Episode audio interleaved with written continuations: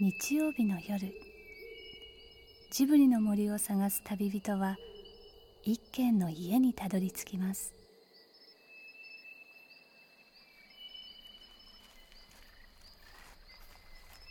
ジブリの森のラジオの川のほとりそこに立つレンガの家はスタジオジブリ鈴木敏夫さんの隠れ家です。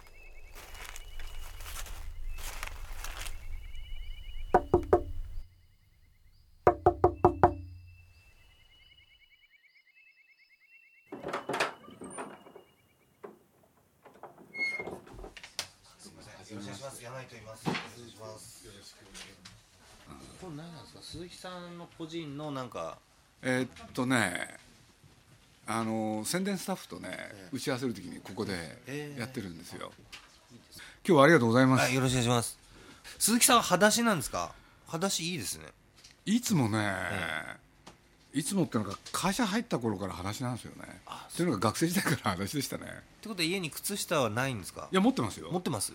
あのが学校じゃない会社脱いだやつがあるじゃないですか。そう。がタクシーに乗ってもね脱いじゃうんですよ。あ、乗った後こうやって脱ぐそう脱いちゃうんですよ、なんで？で履いて会社まで車で運転で行ってるんですけどね、はい。会社に着いたら脱ぐんですよ。あこれでどっか出かける時はなるだけね履くようにしてるんです。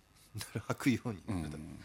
でたまにねいろんなとこ忘れちゃうんですよね。なんか履いてるのがちょっと逆なんか邪道のような気がしてきますね。すごく心を開いてないみたいな。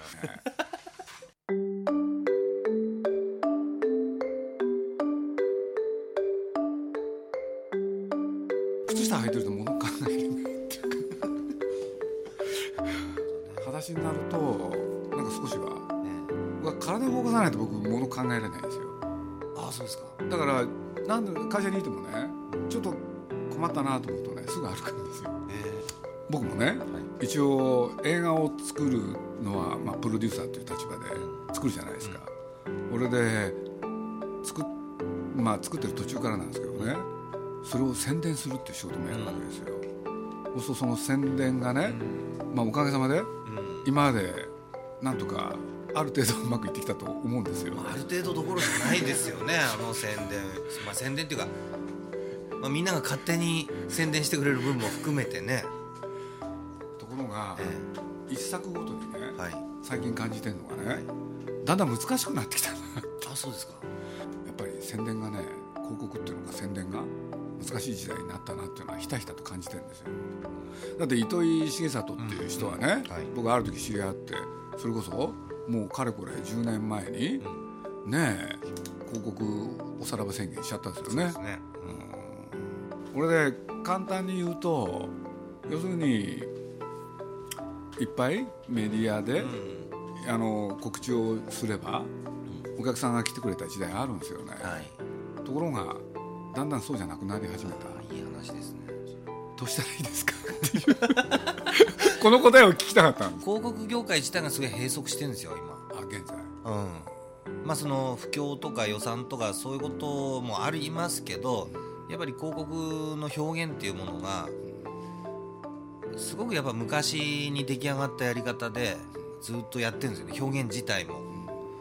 で多分そのポニョで多分というか間違いなく鈴木さんがその音楽業界をあのかき回してくれたわけじゃないですか。だから僕はあのー鈴木さんが次やることがその広告広告業界でこう10年も20年もここのことだけ考えてた人たちにはできないなんですかね広告を新しくしたり広告を壊したりそんなの絶対うまくいくわけないだろうってことをややりきってくれる。それすごく楽しみですねやっぱり。なんか面白くなるっていうかこうざまあみろ感があってあのこれでどうしたらいいか期待してます。なバカ何も思いついてないだって。広告は難しい。今夜鈴木さんとそんなお話をしているのは資生堂や東京メトロの CM の制作でもおなじみ。クリエイティブディレクター風とロックの柳井道彦さんです。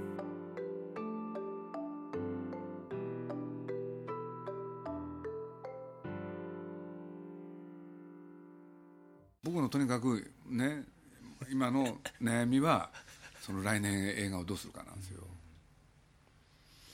何なんだろう。なんつったって東大一の。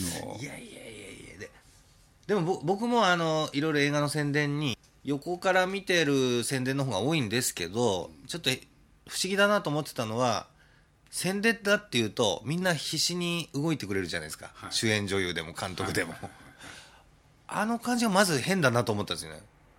なんか普段普段は家にこもってる監督とか、普段はなんでしょうねあのそんなそんな番組に絶対出ない俳優さんとかが、例えば、えーリレーでゲストが毎日変わる、えーひお昼の番組とか、えー黒柳さんと語り合う番組とか、あとまあ僕が関わってるあの NHK の番組とかね。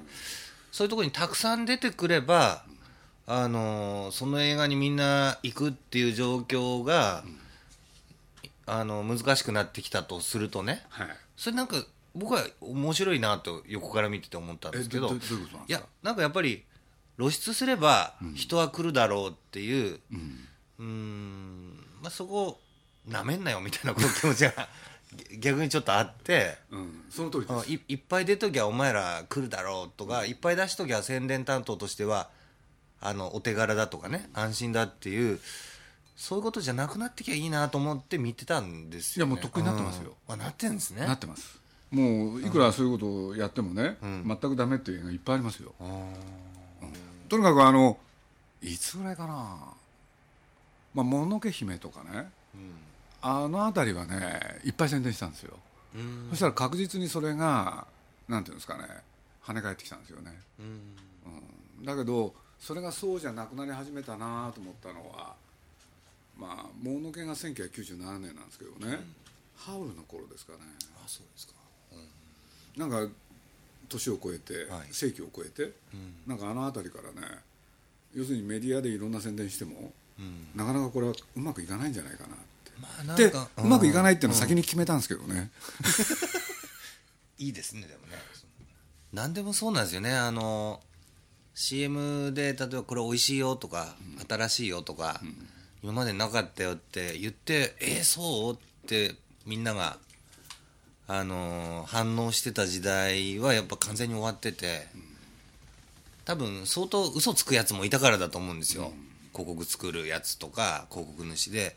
あんまり美味しくないのに 美味しいって言っとこうと。あのももちろん鈴木さんの映画は全然別別ですけど多分それが散々続いて逆にその CM で美味しいって言われると逆に警戒してしまうというかあのあとはその声の大きさもあると思うんですけど声の大きさ。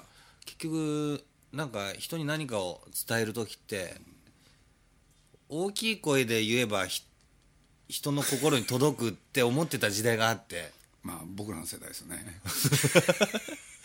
あとたくさん言えば届くとか。そう。それそれがまあたくさん言われて大きい声で言われててでお金出して買ってみたら、あれ？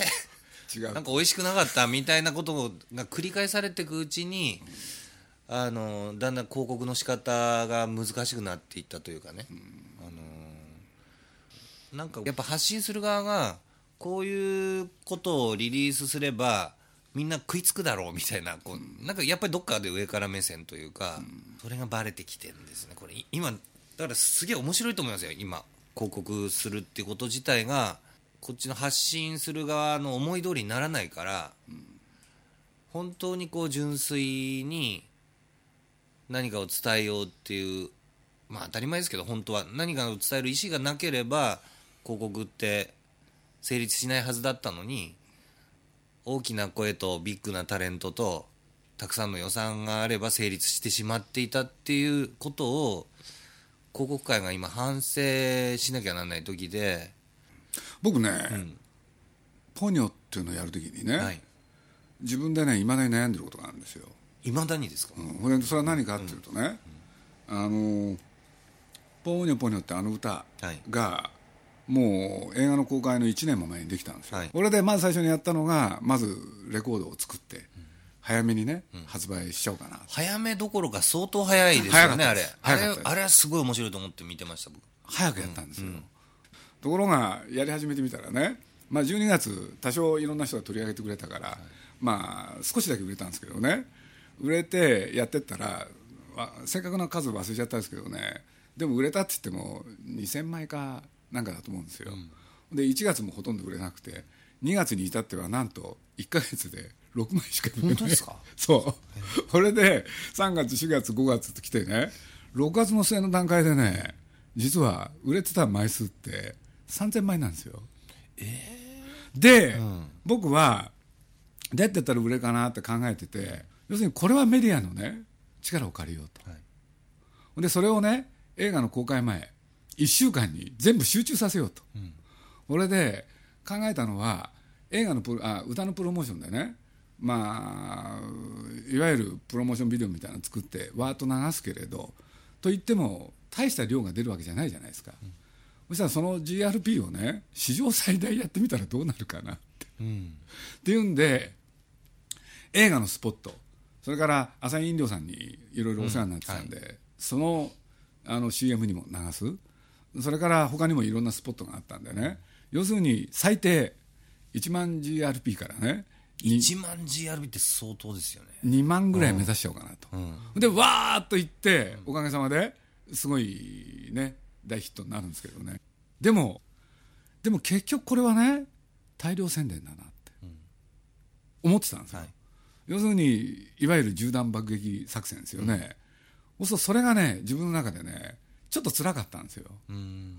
要するに結局は確かにあのある期間に集中してわーっと宣伝するのはやり方としてあるあるし、それから誰もやってない宣伝をあ量で量っていうことでね一つの歌でそんな1万 GRP 誰もやってないだろうと、でそれをやればある程度はいくって思ってましたよ、思うと同時にねそれ以外に手はないのかなって悩んでたんですよ、結局僕はね量しか分からなかったんですよ。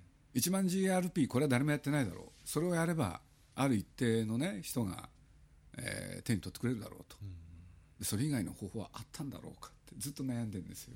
さてこれからどうしたらいいんだろうそれは誰もわかんないんじゃないですか？これ俺なんか言って帰んなきゃダメなんですか？これはもういやなんか。今日お目にかかったらラジオの放送をちょっと超越してるようなこうムードを感じるんですよ僕鈴木さんから。これマイク関係なくなんかもうすごい尋問されてるっていうかなんか言わなきゃ返さないぞみたいな。いや僕いまだにね、はい。誰かジブリの映画をちゃんと宣伝してやろうという人が登場してくるんならその人にお任せしたいんですよ、うん、でそれが100%の確率だったらいつでも。そんなに得意だと思ってないですもん。でもそんな人いるわけないじゃないですか。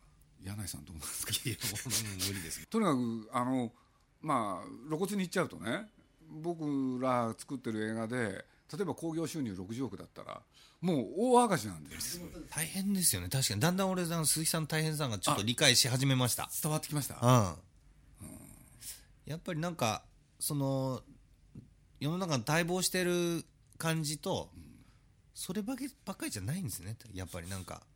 ある記者はこんなこと書いてたんですよね、要するに最近ね物がね、売れなくなったと、特にって言って。メディアで取り上げたものはダメだって。まあでもそう、うん、そう私そうやって言われるとね確かにそうだよなと思うと同時にじゃあどうしたらいいの？って。そう書いてあるのはね単にね口コミってことが書いてあるだけですよ、そうすると口コミになるようなことを提供する。それをメディアに載せることかなとかね。そこら辺までは想像したりもするんですけれど。でもなあっつって。で思いついたことが今日は面白くても1ヶ月経ってなんか世の中の例えば気分が変わった時にそれがもう通用しなくなってるというかギリギリまで直せる立場をどうやって作っていくかみたいなね、まあ、ま鈴木さんもう全然そんなのずっと前からそうなんだと思うんですけどでもそれすごい重要だなと思いますねその。やっぱ、ま、間違えますもんねこれね。だから結局なんかみんなやり直しとか急に急な思いつきでガーってこう右に行ってたのを引き返していくとか、そういうのがなかなか許されないじゃないですか、ななんていうんですかね。そうそうそう。でそれそれをこうみんなが我慢してくれるようになるにはいややっぱ経験とか年齢って最近やっぱ大事だと思うんですよ。だから60歳であることとかね。今の感じはね、僕も分かるのはね、なんかね形にしちゃうとねチャチになっちゃうじゃないですか、だから僕もねずっと我慢するんですよ、俺で本当のギリギリのところでもうその場で考えるっていうのか、いやでも絶対そう最近ずっとね思ってるのがね僕会社まで車で行くんですよね毎朝。そうするとねなんだかんだで1時間かかるんですけどね最近余計に時間がかかるようになったんでなんでですか？俺でね自分なりにね、まあ、なんとなく分かってたのはあの大概なんていうんですか恵比寿から小金ですからね、今の山手通りっていうのをね、はい。ダーッと行くわけですよ。そうすると初台のね交差点っていうのがあって大きな、はい。でそれを左折するんですけどね、ここがね前みたいにね、簡単に回れないんですよ。前だったら大体2回で、ね、信号待ちすれば行けたのが、ここへ来てねなんていうのかな4回から5回かかる。え俺で車のね並ぶ数がね増えたんですよ、うん。でそれがね年明けてから顕著、うん。大体去年の秋ぐらいからその傾向があったんだけれど、俺でなんでかなってことをねなんとなく思うんですよ、信号青になるでしょ、そうすると青になった時に左折出してるのにはい。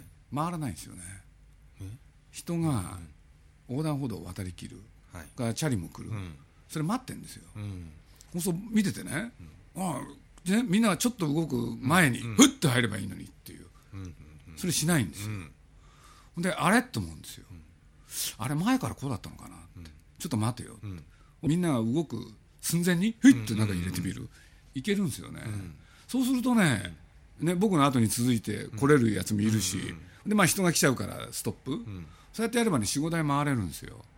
やっぱり鈍くなってる要するに本来動物であるはずの人間がその感覚を失いつつある。なんていうのをねちょっと感じてるんですけどね。面白いですね鈴木さん。何ですか。途中からなんかよく分かんなくなるんですよね。なんかな何言われてるのかな。僕はね。でもなんかここのこのこうなんかこの浴びてる感じは面白いですね。あそうですか、うん。大したこと何も言ってないですけど。みたいな、うん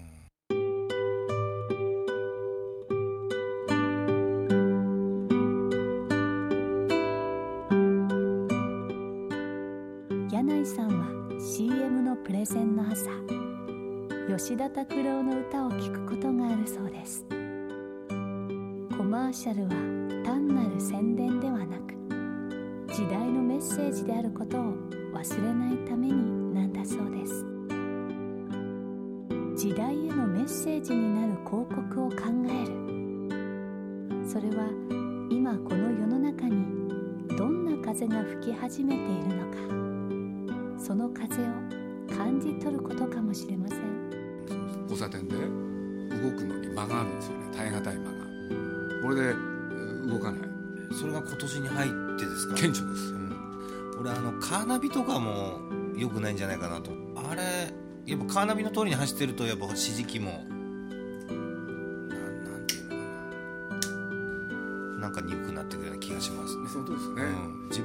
考えて走んなくなるあっちっていう感じでね、うん。その勘を頼りに走ってたのが正確ですよねそうですよね。勘みたいなものはどんどん奪われてってますよね。絶対そうですよ、ね、あのこれで今日もちょうどねみんなが動き出す前にファッと中に入ろうとしたらね一緒に同席してる人たちの中で怒る人がいるんですよ。うん。危ないじゃないですかって。えっと待てよなんですよ。前だったらみんなやってましたよ。ところが今はそれは良くないことだって。ね？正しいことを押し付けようとする。うんなんかそんなことをね一つは思ったんですよね。こういうこともね僕ねもしかしたら映画の宣伝につながるのかなって考える方なんですよ。遠い遠い話としては。鈴木敏夫のジブリ汗まみれ。今夜の出演はスタジオジブリ鈴木敏夫。そしてクリエイティブディレクター風とロックの柳井道彦さんでした。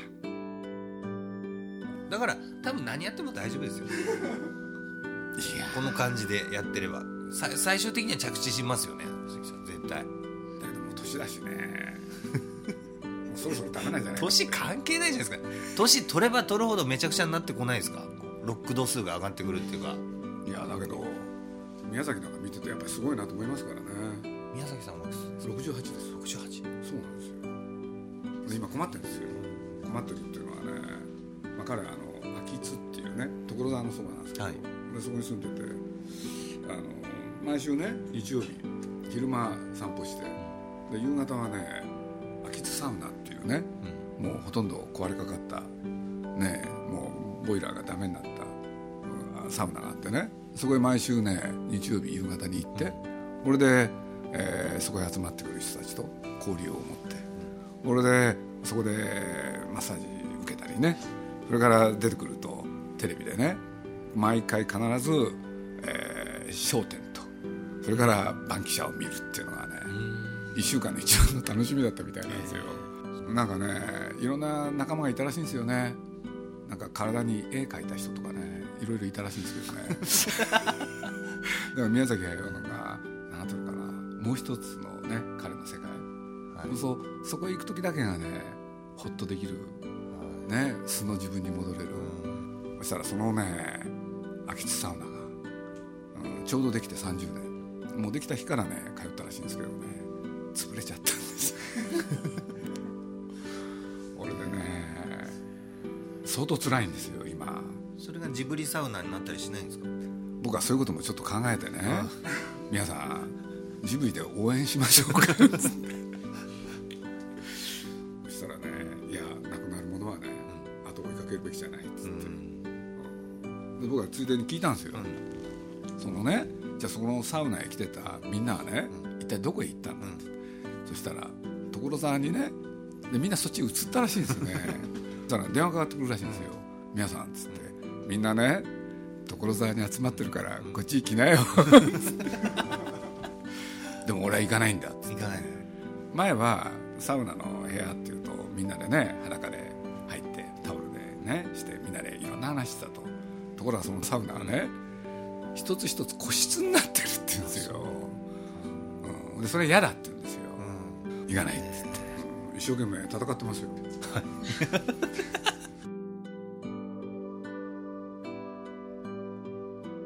ここで番組の広告です。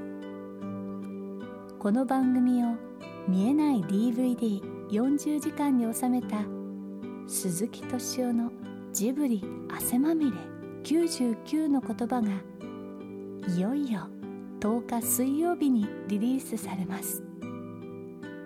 番組では応募いただいたリスナーの方に一足早く体験していただいてその感想を日々アップしています。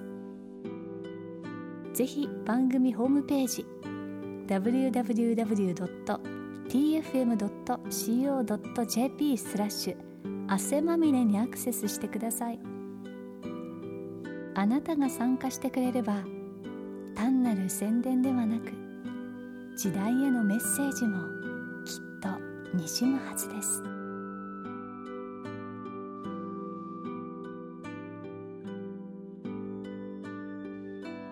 この番組はウォルト・ディズニー・スタジオ・ホーム・エンターテインメン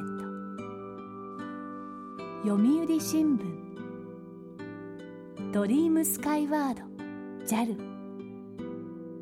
町のホットステーションローソンアサヒ飲料の提供でお送りしました。